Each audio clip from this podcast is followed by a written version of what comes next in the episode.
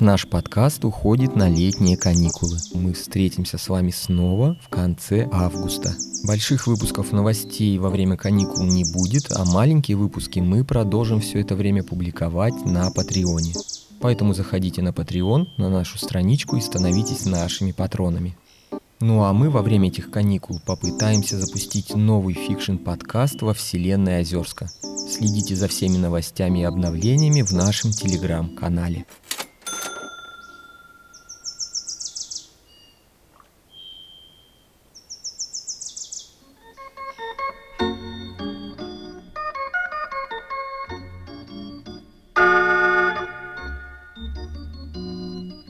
Наши уютные пятиэтажки стоят между лесом и болотом. Раньше у нас было много собак и еще больше стариков. Но потом в Озерске построили мусорный полигон и пришла нечисть. Популяция собак и стариков стала сокращаться. В какой-то момент мэр издал красную книгу, где были поименно перечислены оставшиеся старики и собаки. Одновременно с этим на ветеринарной станции ученые пытались скрещивать стариков, чтобы получить от них потомство. А в поликлинике лучшие умы терапевтического отделения пробовали вывести породы собак, устойчивых хотя бы к некоторой озерской нежити. Но все эксперименты провалились. И вот сегодня на рассвете в Озерске кончились все старики и иссякли все собаки.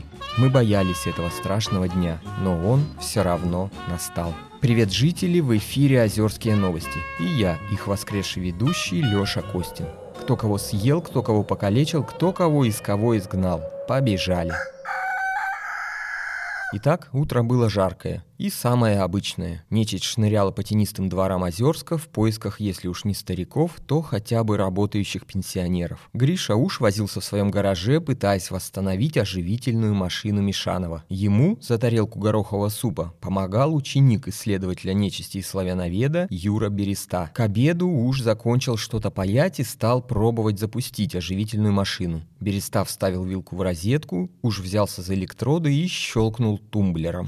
Машина загудела, замигала лампочками. Из котла пошел горячий пар. А уж посмотрел на электроды, на бересту, снова на электроды, снова на бересту, опять на электроды и снова на бересту. Береста занервничал. «Чё ты так смотришь на меня, уж?» — сказал Береста и на всякий случай стал пятиться. А уж, как опытный фехтовальщик, вдруг сделал неожиданный выпад электродами в сторону Бересты. Береста сказал «Ой» и отскочил к открытым воротам гаража. «Ты чё, уж?» Уж перестал смеяться и объяснил причину своего веселья. «Нам же нужен мертвец. Как мы без мертвеца машину проверим?» — сказал Уж. Береста почесал затылок и предложил. «Ну давай сгоняю домой, достану из морозилки Мишанова». Но Уж только пожал плечами. «Не, Мишанова пока разморозишь, весь день пройдет. Нам нужен кто-то свеженький». В этот самый момент ворота соседнего гаража скрипнули, открылись, и оттуда вышла Анфиса, симпатичная девушка в коротеньком голубом платье. Анфиса выкатила из своего гаража велосипед и уже собралась куда-то на нем поехать. Но Береста кликнул девушку. «Привет, какой классный у тебя велик!» Начал издалека Береста. Анфиса скромно улыбнулась ему и поправила спавшую с плеча бретельку платья. «Привет, мальчики!» – поздоровалась Анфиса. Береста вышел из гаража и подошел к ней ближе ближе. «Не боишься одна по гаражам кататься?» – спросил Береста. Налетевший порыв ветра подхватил подол Анфисиного платья, обнажив при этом ее белые девичьи бедра. «Можешь помочь нам?» – сказал Береста и протянул Анфисе свою с грязными, обкусанными ногтями руку. «Только недолго. Я обещала маме за пирожками съездить», – тихо сказала Анфиса. «Ты нужна нам буквально на пару минут. Пойдем в гараж. Там, правда, света нет, но ты не бойся и не кричи, ладно?» Береста повел Анфису в гараж, к стоявшему там с электродами в руке Грише Ужу. Прямо сейчас мне сообщают, что вспотевшие хмурые Уж и Береста сидят теперь уже в одних трусах на большом пне возле крыльца своего гаража и молча курят. «Может, полярность поменять?» – предположил Береста. «Да, пробовал уже», – ответил Уж. «Тогда, как вариант, конденсатор пробивает», – предложил Береста. «Ну, кстати, может быть», – согласился Уж и потушила колено свой окурок. Уж встал, поправил съехавшие трусы и хотел уже пойти в гараж. Но тут Ольга Валентиновна, мама Анфисы, зашла в гаражный переулок. Выглядела она не по возрасту молода и было на ней такое же, как на Анфисе, соблазнительное синее платье. Ольга Валентиновна издалека увидела ужас берестой и валяющийся рядом с ними на земле велосипед. «Мальчики, привет! Вы Анфису не видели?» – спросила Ольга Валентиновна. «Да не, мы только пришли, еще никого не видели», – сказал Береста Ольге Валентиновне и зачем-то пошел к ней навстречу. Ольга Валентиновна подошла к велосипеду. Странно, ее уже два часа нет, и велосипед как будто еешний. Задумчиво сказала Ольга Валентиновна и вдруг пристально посмотрела на Бересту. Увидела свежие царапины на его плечах. «Че у тебя все руки исцарапаны? Малину, что ли, без рубашки собирал?» Спросила женщина Бересту. Береста улыбнулся в ответ. Не удержался. Уж больно вкусная ягодка в этом году поспела. Береста вдруг протянул к женщине руку и стал поправлять на ее плече сползающую бретельку платья. Ольга Валентиновна заулыбалась и раскраснелась. «Будет такая жара, так через неделю крыжовник пойдет», – прошептала она. «И можно будет с ним пирожки печь», – подтвердил Береста. Бретелька больше не спадала, но Береста все равно продолжил ее поправлять. «Я с крыжовником пирожки люблю», – томно прошептал Береста и стал гладить рукой голую шею Ольги Валентиновны. «А мне больше с печенью пирожки нравятся», — томно ответила Ольга Валентиновна и закрыла глаза. «Ах, какая! Пока дочь за пирожками ездит, ты по гаражам в платье гуляешь». В порыве страсти прошептал на ухо женщине Береста, но тут же осекся, замер. Понял, что болтнул лишнего. Ольга Валентиновна вся напряглась и строго посмотрела в глаза Бересте. «Откуда ты знаешь, что я ее за пирожками послала? Ты же не видела ее?» — спросила Ольга Валентиновна и крепко схватила Бересту за руку. Береста растерянно обернулся к ужу. Уж только только неопределенно пожал плечами. Мол, сам наболтал, сам и разгребай. Береста как мог приветливо улыбнулся Ольге Валентиновне. «Ольга Валентиновна, я вас обманул. Анфиса у нас в гараже. Она готовит сюрприз вам на день рождения. Но раз вы так переживаете, думаю, лучше обойтись без сюрприза. Прошу вас». Береста повернулся и своими исцарапанными руками с грязными обкусанными ногтями указал женщине дорогу к гаражу. К нам в студию поступает информация, что прямо сейчас Береста с исцарапанными руками и следами укусов на ногах сидит голый на крыльце гаража. Изолентой чинит разорванную резинку своих трусов. Уж сидит рядом и курит. Конденсатор ни при чем. Бак в прошивке. «Ты питон знаешь?» – спросил Береста, не отрываясь от починки своих трусов. «Питон не, но могу на кубесике попробовать отдебужить», – ответил уж и выбросил докуренную папиросу. Встал, посмотрел на голову Бересту и вдруг спросил. «Друг мой Береста, что же мы с тобой такое творим?» Береста встал и натянул трусы. Перемотанная изолентой резинка разошлась, и трусы все равно свалились. «Да и хрен с ними», – сказал Береста и выкинул трусы. Те повисли на руле Анфисиного велосипеда. «Друг мой уж, мы с тобой пытаемся вернуть Мишанова и спасти Озерск», – ответил Береста и почесал голую булку своей задницы. А нужно вообще этот Озерск спасать? Ну вот зачем персонально ты его хочешь спасти? Что тебе тут нравится? Спросил уж. То же, что и тебе. Полная безнаказанность. Заулыбался голый береста, подошел вплотную к ужу и нежно обнял его за колючее чешуйстое тело. Мужчины поцеловались. И тут, совершенно неожиданно, в чистом раскаленном зноем небе Озерска раздался гром. Сверкнула и ударила в лежавший велосипед молния. Гаражный переулок затянуло дымом. А когда он рассеялся, то у велосипеда оказался голый, пухлый, кудрявый юноша с тремя постями вместо одного рта. Он какое-то время смотрел на увлеченных страстным поцелуем Бересту и Ужа. Потом залез на велосипед, сделал кружок по гаражному переулку и подкатил к целующимся. Стал энергично брякать ему в велозвонок. И только тогда мужчины разомкнули свои уста и увидели голого трехпасного кудрявого пухлиша на велосипеде. «Привет, мальчики!» — поприветствовал трехпастый Бересту и Ужа. «А ты кто такой?» — поинтересовались мальчики. «Я тот, кто поднял бунт против Бога. Я тот, кто родил всех демонов мира. Я великий демон зла. Я Люцифер», — ответил Люцифер и ловко спрыгнул с велосипеда. «Я был заморожен в огромной льдине, но ваши Мишанов, мэр и кочегар меня отогрели, накормили и освободили. За это я дарую им вечную жизнь». Начал рассказывать события последних дней Люцифер, при этом снял с руля порванный разорванные трусы бересты и стал что-то в них вынюхивать. «Повезло же чувакам, а нам хоть что-нибудь перепадет?» – спросил Береста. «А что ты хочешь?» – спросил Люцифер. Береста бросил нерешительный взгляд на ужа. «Ну проси уж, раз так хочется», – сказал ему уж. «Хочу малыша, от него», – торопливо сказал Береста и ткнул пальцем в Гришу ужа. «Тебе придется заплатить за твое желание», – предупредил Люцифер. «Да что угодно за малыша», – выпалил Береста. «Отлично, тогда держи». Улыбнулся Люцифер, подошел и осторожно поцеловал Бересту в лоб. От поцелуя у Бересты тут же вырос живот, как у беременной на девятом месяце женщины. Береста с удивлением посмотрел на свой живот, потом нащупал свои мужские гениталии и испугался. «Эй, подожди, что это за фигня? Как я его рожу?» Залепетал Береста и стал дергать Люцифера за руку. «Родишь, никуда не денешься». Люцифер запрыгнул на велосипед и укатил в сторону поселка. А Береста вдруг стал переминаться с ноги на ногу. Кажется, очень хочется в туалет. Кажется, по-большому. Береста побежал за гаражи, но добежать не успел успел. Снес огромное яйцо прямо посреди гаражного переулка. Когда первое волнение прошло, он обложил яйцо соломой, а сам сел сверху, как наседка. Гриша уж подошел и заботливо подпихнул под яйцо пучок соломы помягче. Мужчины посмотрели в глаза друг другу и заплакали от счастья. «Как назовем?» – спросил Береста. «Иоанном, в честь моего деда», – предложил Гриша Уж и тоже забрался на яйцо. «Не, давай лучше Яхья, в честь моего деда», – ответил Береста, помолчал, а потом добавил. «Ну, я так думаю, оживительную машину мы с тобой ремонтировать больше не будем». Уж потрогал появившуюся дьявольскую метку на лбу бересты. «Ну а зачем? Мишанова трех рот и оживит, а Озерск уже не спасти», — сказал Уж и плюнул зачем-то на землю. «А с велосипедисткой ее мамашей что будем делать?» — спросил береста и посмотрел в светлые глаза Гриши Ужа. Гриша Уж попытался сдержать улыбку, но не смог. Оба они громко, пугающе громко засмеялись. Яйцо под ними зашаталось, и им пришлось успокоиться, чтобы не свалиться с него.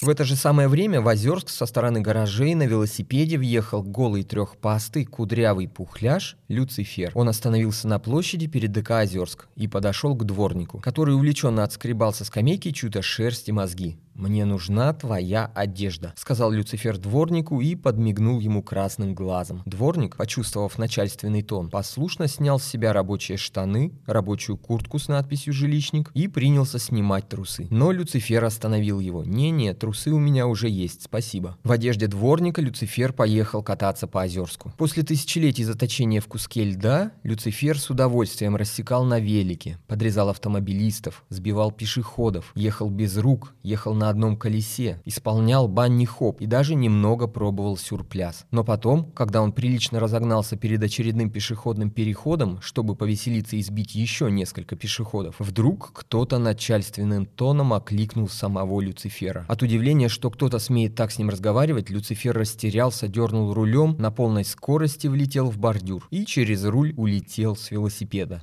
К нему подошел обладатель начальственного тона Лжемэр Первый. Тот самый Лжемэр Первый, который появился в Озерске во времена смуты. Лжемэр Первый подошел к лежавшему на асфальте Люциферу в куртке с надписью «Жилищник». «Прохлаждаешься? А кто будет скамейки у ДК отмывать?» Лжемэр красным кожаным сапогом толкнул трехпастого в спину. Трехпастый выдержал паузу для большего эффекта, а потом вскочил и страшно зашипел всеми тремя ртами на Лжемэра. Но лже-мэр даже не шелохнулся. Продолжил стоять и презрительно смотреть на Люцифера. Люцифер немного растерялся. Сделал еще несколько страшных и неожиданных выпадов. Все они не действовали на лже-мэра. «Ты кто такой? И почему ты меня не боишься?» Спросил Люцифер, обошел лже-мэра вокруг и обнюхал его. «Ты кто такой? И почему ты ничем не пахнешь?» Уточнил и дополнил свой вопрос Люцифер. «Не пахну, потому что моюсь каждый день. А ты какого черта в одежду моего дворника нарядился? Сегодня что, карнавал какой-то? А ну снимай!» Лжемэр стал грубо срывать одежду с Люцифера. Тот стал сопротивляться. Но Лжемэр явно был сильнее. Он сорвал с Люцифера куртку и потянулся к штанам. Но Люцифер отскочил на безопасное расстояние и выставил вперед руки. Так, стоп, давай проясним ситуацию. Вообще-то говоря, я Люцифер. Какой еще Люцифер? Какой? Взбесился трехпастый. Я тот, кто поднял бунт против Бога. Я тот, кто родил всех демонов мира. Я великий демон зла Люцифер. Закричал Люцифер на весь Озерск, и от его крика не небо затянуло черными тучами. Подул ураганный ветер, от которого стало срывать крыши с пятиэтажек и гнуть к земле вековые тополя. Но лже-мэр стоял, как ни в чем не бывало. «Да кто ты такой?» – завопил уже окончательно выходя из себя Люцифер. От его вопля в тучах засверкали молнии, а с неба вместо дождя заморосила овечья кровь. «Ты зачем тут такую грязь разводишь, а?» – сказал лжемэр, схватил летевшую мимо огромную палку, произнес убивающее заклинание «Адавра-кедавра» и со всей силы ударил Люцифера по башке. Люцифер упал на асфальт. Из трех его постей стал вытекать голубой светящийся дымок. Лжемэр огляделся, убедился, что никто его не видит, подошел и вдохнул в себя этот голубой светящийся дымок из всех трех постей по очереди. Вдохнул, задержал дыхание и после паузы медленно выдохнул. «Кайф», — сказал лжемэр. Подобрал куртку-жилищник, стянул с Люцифера штаны и пошел с этим добром в сторону ДК Озерск.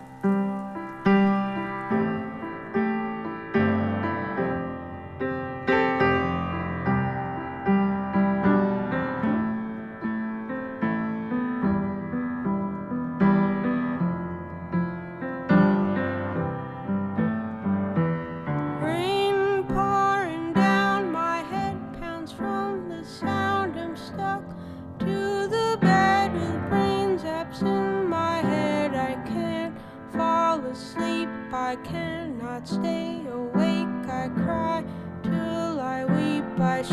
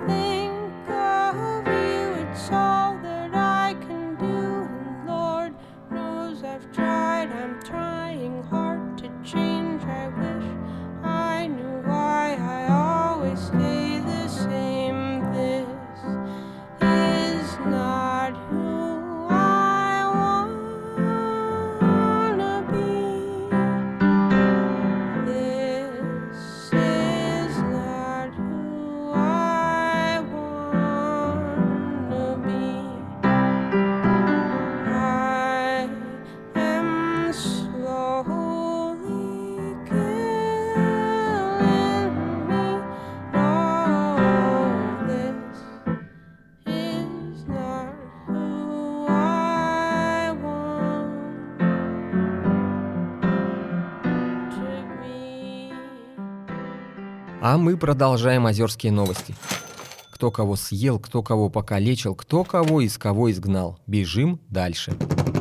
В квартире Мишанова и Бересты вдруг зашевелился холодильник. Его дверца распахнулась, и оттуда вывалился живой исследователь нечисти. Мишанов вытер изморозь с носа и губ, зевнул и огляделся. Эту часть договора он выполнил. Отлично. — сказал Мишанов и побежал в свою спальню. Подбежал к кровати, сдернул покрывало, сдернул одеяло, сдернул простыню, скинул матрас. Под матрасом оказался огромный двухметровый, старинный, кожаный, обитый железными уголками и латунными гвоздиками чемодан. Мишанов повозился с замками, потом распахнул крышку этого странного чемодана. В чемодане лежала огромная запаянная стеклянная капсула с Настей Мишановой, дочерью славяноведа. Настя лежала закрытыми глазами в каком-то рассоле. «Настя, доченька!» — крикнул Мишанов и стал трясти капсулу с девушкой. Но Настя не открывала глаза. «Чертов Люцифер, выполняй вторую часть договора!» — заревел Мишанов и стал еще сильнее трясти капсулу со своей дочерью. «Настя, проснись!» — кричал и плакал Мишанов, но Настя не реагировала.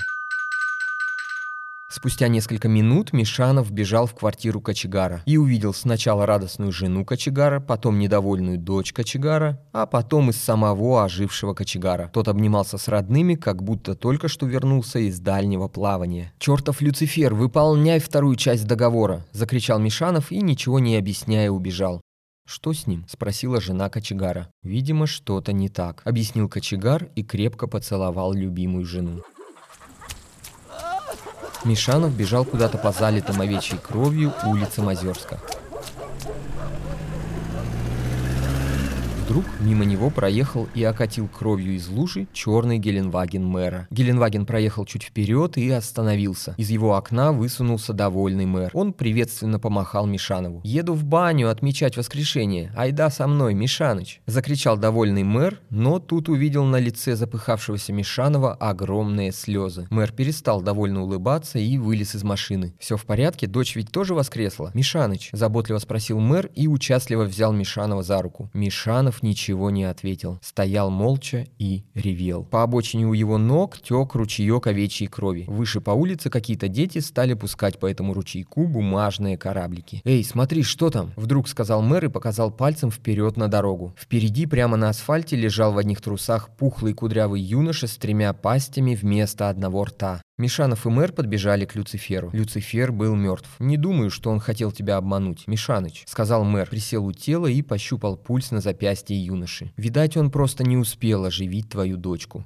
Кто-то его прикончил, Мишаныч. Как думаешь, кто мог убить беднягу? Мишанов пожал плечами. Нет, это невозможно. Никто не в силах убить Люцифера. На этом же все держится. Такое просто невозможно. Повторял Мишанов, когда к нему подбежал кочегар. А я вас по всему поселку ищу. Короче, что придумал, Мишаныч? Твоя оживительная машина. Давай ее используем, чтобы оживить дочь. Это же очевидное и простое решение. Сказал кочегар и довольный заулыбался. Нет, оживительная машина может оживить лишь тех, кто провел на том свете меньше 40 40 дней. Потом она бесполезна. Поэтому и нужен был Люцифер, но его убили. — сказал Мишанов. «А может, тот, кто убил Люцифера, может оживить Настю?» — предложил кочегар. «Наверное, может. Но зачем ему это надо? Пожал плечами Мишанов. Ну окей, еще вариант. Что-то у меня после воскрешения башка прям лучше работать стала. Короче, может оживим тогда Люцифера твоей машиной? Он же тут не 40 дней валяется. Предложил кочегар и снова улыбнулся своей сообразительности. Обожаю твою светлую голову. Согласился Мишанов и поцеловал кочегара прямо в губы.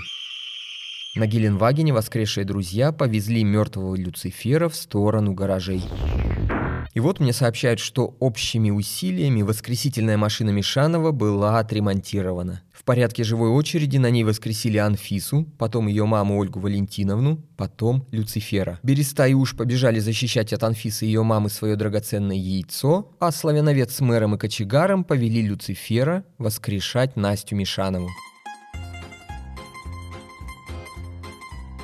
Спальне Мишанова Люцифер подошел к стеклянной капсуле с Настей, прикоснулся ладонями к холодному стеклу, закрыл глаза, шумно задышал и открыл глаза. Оживления не произошло. Не могу. Как будто бы кто-то высосал все мои сверхъестественные силы. Объяснил свое фиаско Люцифер. Что за бред? Как такое возможно? Удивился Мишанов. Люцифер только пожал плечами. Наверное, тот тип без запаха, который меня убил, забрал мои силы, предположил Люцифер. Есть идеи, кто он такой? Спросил Мишанов. Люцифер снова пожал плечами. Нет, знаю только заклинание, которым он меня убил. Адавра, кедавра. Шепотом повторил Люцифер страшные слова, и вся кожа его покрылась мелкими мурашками. Мишанов посмотрел на него как на идиота. Какая к черту адавра-кедавра? Это же заклинание из Гарри Поттера. Как оно может кого-то убить? Возмутился Мишанов. В этом, Мишаныч, нам и предстоит теперь разобраться. Тревожно сказал Люцифер и приобнял Мишанова за талию или даже чуть ниже.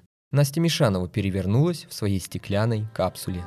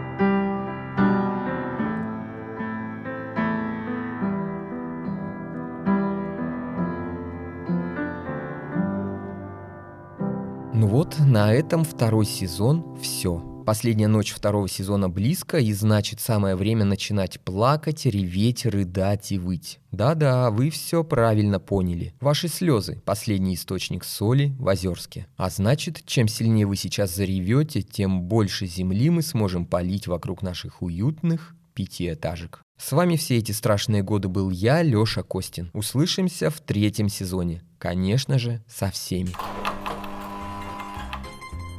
Наш подкаст наконец-то уходит на летние каникулы, и мы встретимся с вами снова в конце августа. Больших выпусков новостей на каникулах не будет, а маленькие с туристическими заметками продолжат выходить на Патреоне. Если хотите оставаться в курсе озерских событий, то становитесь нашими патронами и поддерживайте шоу. Ну а мы во время каникул будем запускать новый подкаст во вселенной Озерска. Так что следите за обновлениями в нашем телеграм-канале. Всем приятного лета!